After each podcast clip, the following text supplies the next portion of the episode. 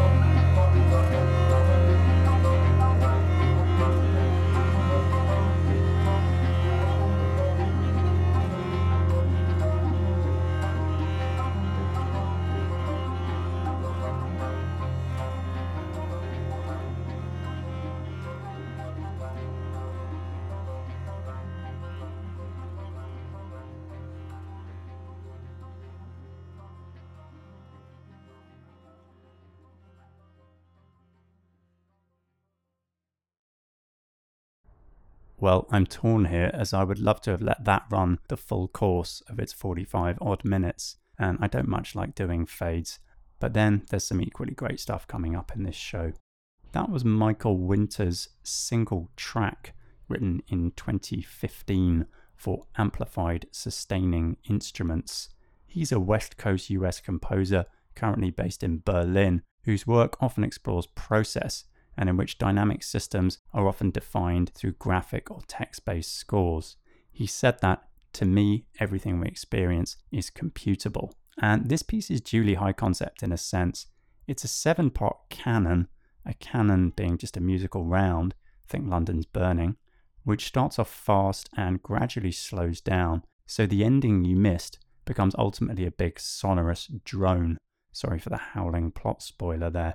His original idea, as he put it, was to write a piece that laid out all possible ways of articulating a six-note chord with seven instruments bound by two constraints.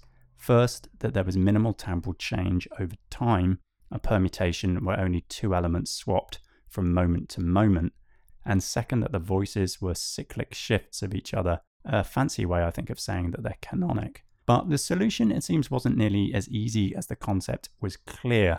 Without getting too bogged down, it eventually came about via minimal change in enumerations known as grey codes, and one in particular in which each position within the words is a cyclic shift of the others. Now, in computer science, this property, what we call a canon or round in music, is called a single track, hence the title of the piece. So nothing, it seems, to do with the fact that it is also a single track of recorded music, as I first thought. I think it may illustrate as well, though, if I've interpreted this correctly, a challenge that can be involved in writing process music. That an idea can be strong and clearly understandable conceptually, yet the means of making that idea work musically usually requires a whole realm of other aesthetic considerations.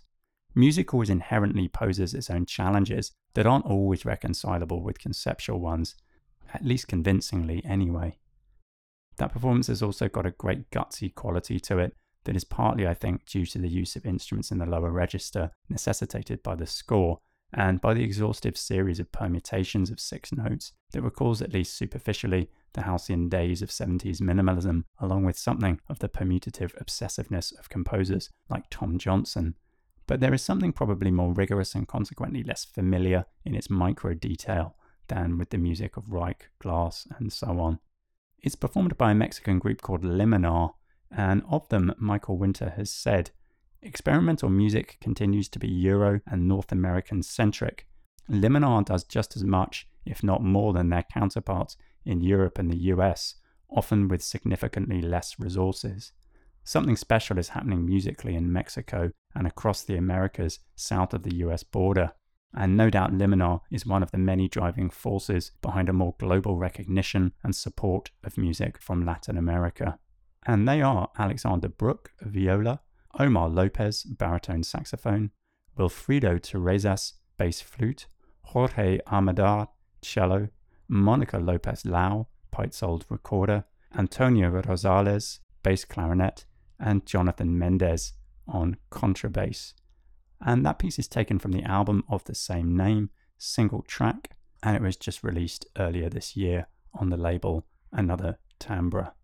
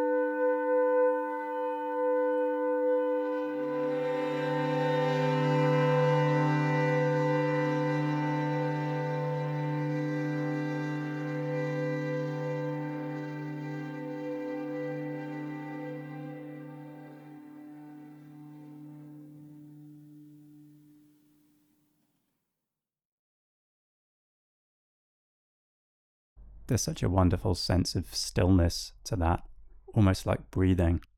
That's two and three, written in twenty thirteen, I think, by Cem Güney. He's a young Turkish composer who grew up in Boston and is now based in Izmir, Turkey. He comes from a background in DJing, metal, jazz guitar and trumpet, which you may think are seemingly unlikely influences for the piece you just heard. But in a story I've heard a few times, jazz and in particular the electronic work of Miles Davis served as a gateway drug to the exploring of electronic music, sound art and so on into contemporary classical. Based on what I've read by him, I don't think he sees himself as being representative in particular of Turkish music, air quote marks there. And more generally, he said that despite there being a few hotspots for such progressive and experimental music within the country, there is still generally a long way to go. Turkey, as he sees it, isn't socially or culturally there yet, a situation reflecting perhaps its often complex history of industrialization, secularization, and liberalization. Anyhow, that piece is taken from a recent release called Five Compositions, and it was put out by Editions Vondelweiser, yes, them again, in twenty fifteen. It's music described by Vondelweiser co-founder Anton Bouget as being very personal and beautiful, yet still unheard, albeit with echoes to my ears of the music of luminaries like Morton Feldman and Christian Wolff. Each of the pieces on the album presents a single idea, a chord, a texture, and so on, that alternates with short silences whilst gradually developing, and you get a sense throughout of sounds being meticulously conceived and meticulously played there by Anton Bouget, flute, Germaine Sistermans, clarinet, Burkold Schottauer, violin, Lydia Hauernhörn, viola, and Marcus Kaiser, cello. Thank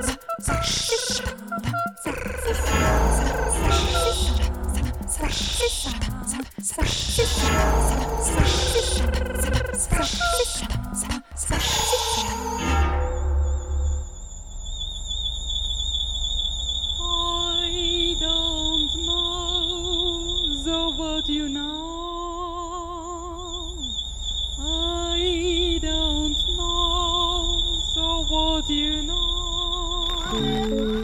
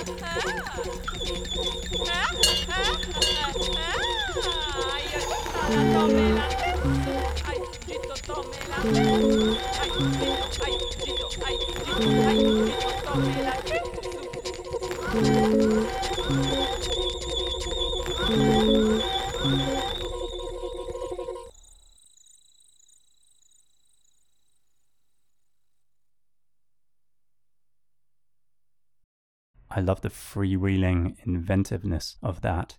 That's Electril, written in nineteen ninety-nine by Franziska Baumann. She's a Swiss composer, performer, researcher, and lecturer based in Bern, who specializes in improvisation, vocals, flute, and live electronics. She's performed and collaborated widely, and her output ranges from improvised works and electroacoustic compositions to installations and large-scale surround sound projects. She also uses a custom-built sensor glove she designed that allows her to control her vocal articulations via physical gestures in real time, which is pretty cool. As a vocalist, she makes use of extended techniques and microtonal inflections that have a certain connection, to my mind, with the music of Joan La Barbara, with whom she studied. Her music doesn't seem bound by particular styles or concepts, but rather to express an almost emergent sense of possibility in the using of the voice. And the album that that piece is taken from, Vocal Suite, tells succinct stories that seem to lie beyond or before even the semantic meaning of discourse or words. Franziska Baumann has said, "For me, the unadorned voice is a language more expressive than words. In it are endless landscapes, characters, textures, and colours." And if you like that, here's one more from the album.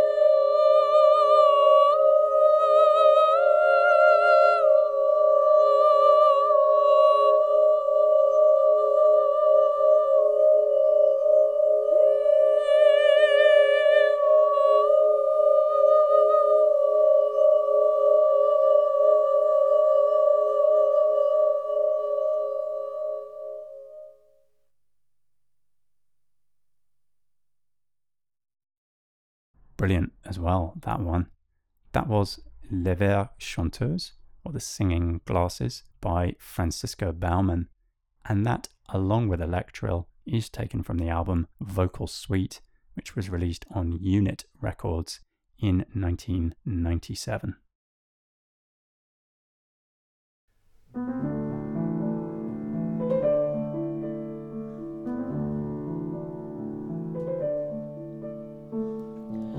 Bazen oturduğum yerde kendi kendime dalıp giderim, bulanık geçmişimle, bulanık geçmişimle.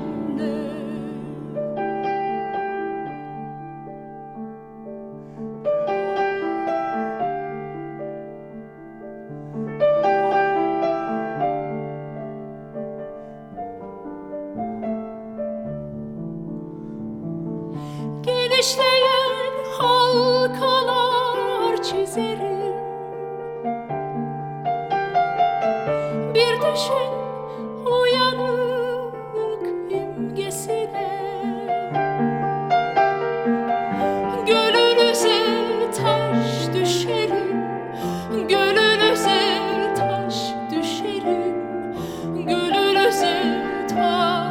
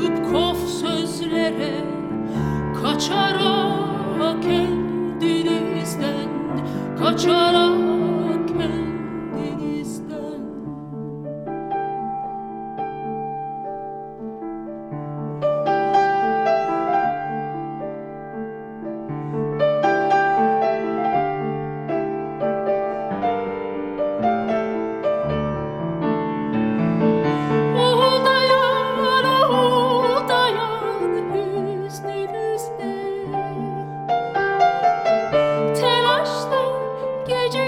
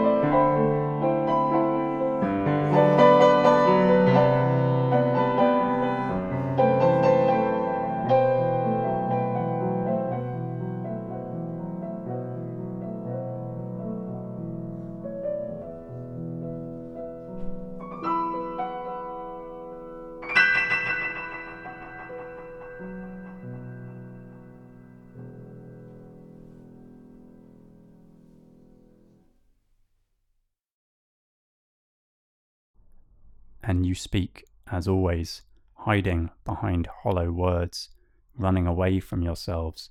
With your howling sorrow, you find the night with haste. A teardrop, I'll fall to your eye. That's part of Metin Altıok's poem, Du Serim, that translates as I Fall, and which was set to music there by Fazıl Say. He's a renowned composer from Ankara, Turkey, and has racked up a lot of pieces, drawing parallels with composers like Bartók, Enescu and Ligeti, all of whom also borrowed from the rich musical cultures of their countries. So his music is reflective of Turkey, whilst I think he himself is quite an internationalist. He notoriously got in hot water back in twenty twelve, for example, when he declared himself an atheist on Twitter and retweeted a message poking fun at the Islamic conception of paradise. He was indicted by a Turkish court for publicly insulting religious values that are adopted by a part of the nation, a crime that carries a penalty of up to eighteen months in prison, though the conviction was later overturned on appeal. Anyhow, musically he writes a lot of large-scale pieces, so what you heard there, and the album it's from, Ik Sarkilar, or First Songs, a duo between himself and the singer Serinat Bajam, is something that is perhaps a bit more of a departure, and Du Serim is just a gorgeously reflective opener to that album. And that album, Ik Sarkilar, was released on Ada Music in twenty fourteen.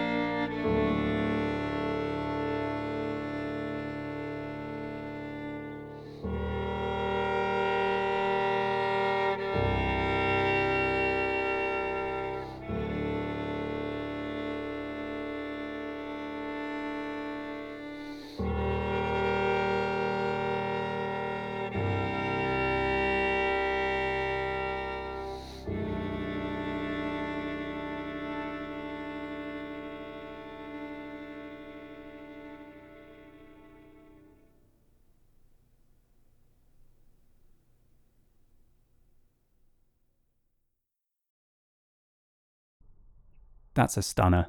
I haven't really heard anything quite like it before, despite having some familiar elements. I think it's just the way they're put together. That's part two of The Children of Fire, Come Looking for Fire, written by Eric Wubbels in twenty twelve. He's a New York, I believe, based composer and pianist, and the co-director of the Wet Ink Ensemble, who perform on the album that's taken from. And I'm guessing you may not have immediately clocked this, but the piece is in fact entirely based on a single cadence in the coda of an early Brahms piano piece that Eric Wubbels describes as a bizarrely symmetrical contrary motion wedge shape that contracts from a perfect fifth to a perfect fourth and inwards to unison. The idea of that wedge or contraction was then, in his words, converted to a neume that functions on every structural level of the piece, from global trajectories to micro gestures and even physical motions for the performers. It's a kind of radically extended serialism, in a sense. He said that through all this he was aiming to develop a twenty-first century conception of ensemble virtuosity, now a virtuosity of listening, concentration, timbral fusion, and collaborative decision-making, as much as of technique. And within it, as mentioned, there's familiar elements, the language of extended techniques, of contemporary classical music, and movements such as new complexity, but there's to my ear also something pretty fresh in how they're combined. In a nutshell, just very playfully. The music doesn't shy away from rhythmic and phrase repetitions, often in twos, fours, and so on, giving what is on one level a potentially harsh and austere sound world an instant sense of familiarity, even something approaching a catchiness, if that's not too much of a stretch. But it's also the intermeshing of the piano and violin parts to create these crazy fused textures, the two instruments often functioning as one seemingly crazed machine and often operating on a sonic level, whereby one instrument amplifies or affects the timbral qualities of the other. That's the timbral fusion I think he was referring to. Anyhow, just great to my ears and brilliantly played there by Joshua Modney on violin and Eric Wubbels piano of the Wet Ink Ensemble. And it's taken from the album Duos with Piano, Book One, released on Carrier Records in twenty sixteen.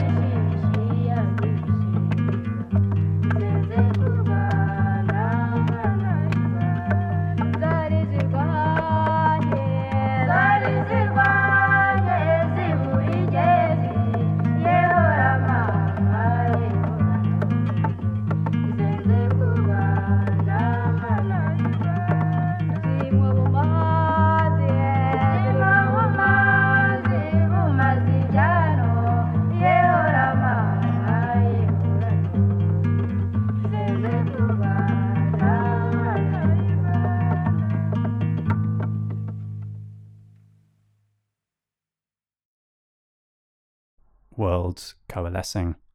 Three pieces there by Roberto Muschi, and I love that his name is just a slight anagram of music. You heard Improbably Musica, Water Music, and Claudia Willemar and Me.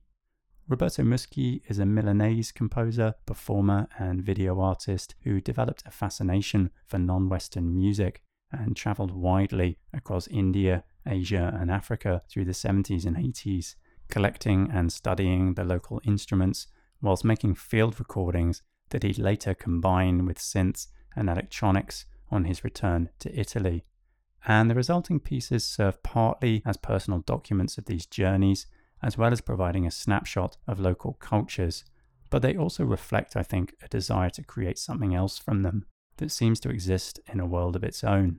It's something partly technological in basis, the synths, the electronics, the Western instruments, but it's more than just that.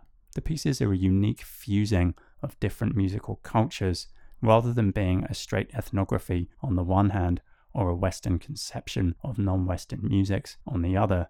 There's really a superposition at work here. The way a vocal melody is reconfigured with a completely different harmony, for example, that opens up this completely unique third musical culture along the way. They're taken from the album Tower of Silence, released on Music from Memory in twenty sixteen, and that itself is a compilation of many of his hard-to-find previous releases, and I highly recommend digging further into that one.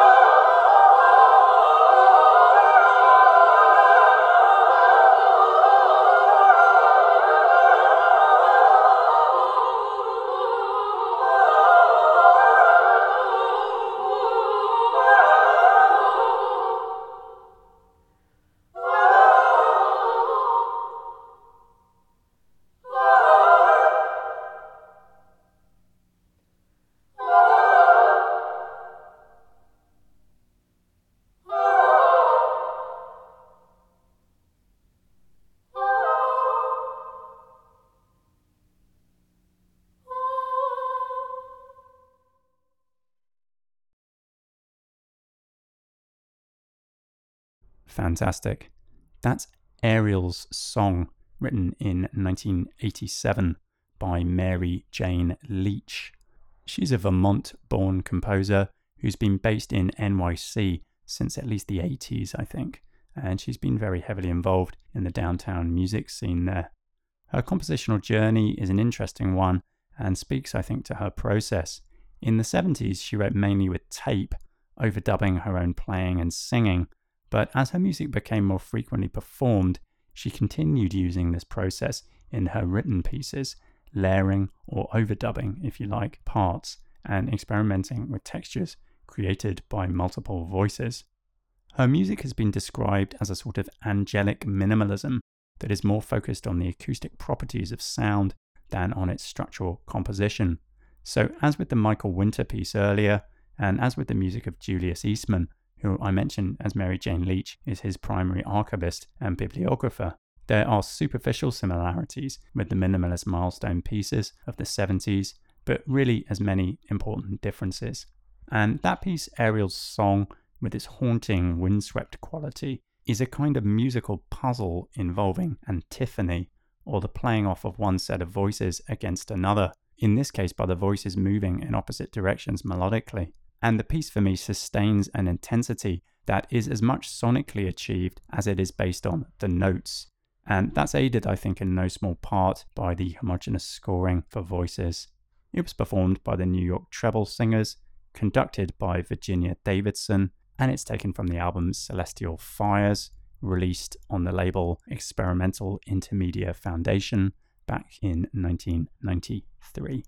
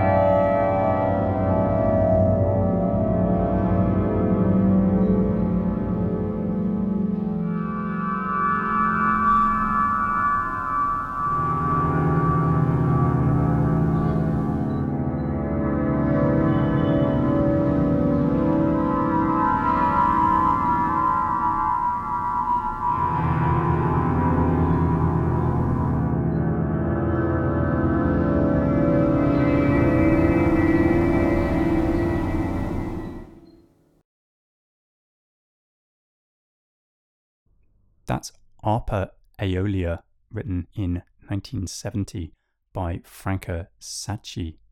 She's another female pioneer of early electronic music and one of the few Italian women, along with the likes of Teresa Rampazzi, who pursued the field through the sixties and seventies.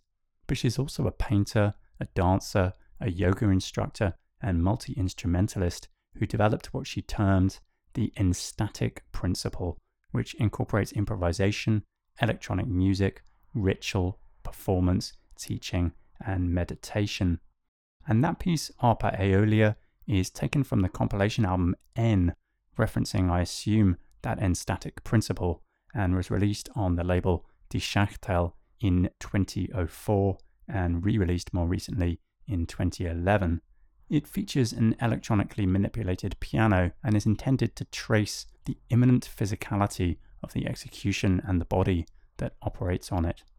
Of her music, she's written that it's an act of complete self-recognition. I realized that the so-called discourse on the evolution of musical language no longer interested me. I considered it false, schizophrenic, insincere, and imposed by the current ideology. So she rejected what she called the formal organization of sound and the relationships imposed on both sound and movement, along with what she termed any form of rationalization that comes from the outside, like some sort of imposed rhythm. Instead, she turned her focus to what she termed the vital and biological rhythm only, and above all, the ontological one, the primary subject, the living human being.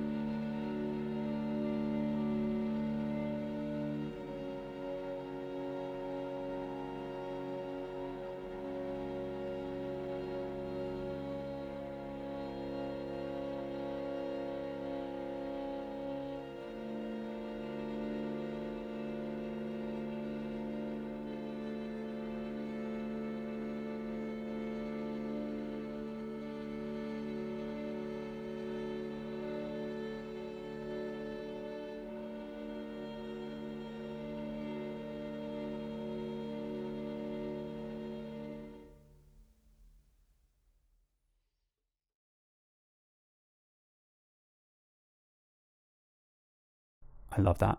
That's the opening half, more or less. Sorry, more excerpts only, of Jorge Frey's String Quartet number three.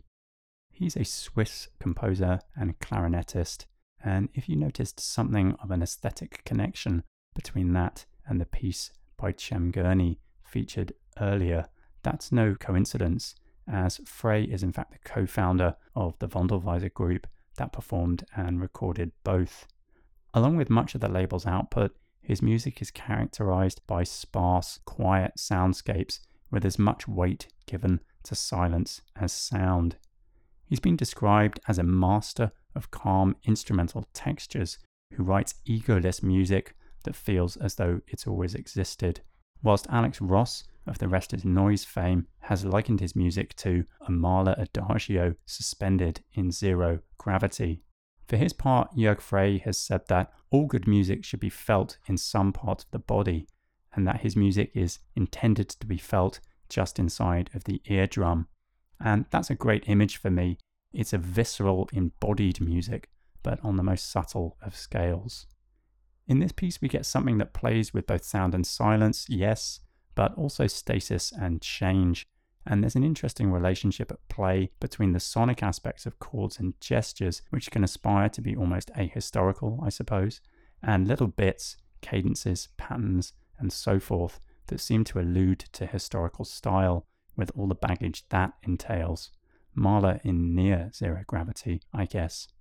That was performed by the Bozzini Quartet. They are Alyssa Cheung and Clemens Markle on violins, Stephanie Bozzini viola, and Isabel Bozzini cello. And it's taken from the album String Quartet number three, Unruhbare Zeit, and it was released on Edition Vondelweiser Records in twenty fifteen. Well, that just about wraps up another episode. The Tonic should be back on July the seventh at ten a.m. British summertime. As always, you can check the show's Instagram page for confirmation, the underscore tonic underscore. Just to say thanks to Meg, to Rosie, and everyone at Threads again for hosting. I'm Luke Fraser. Thanks for listening.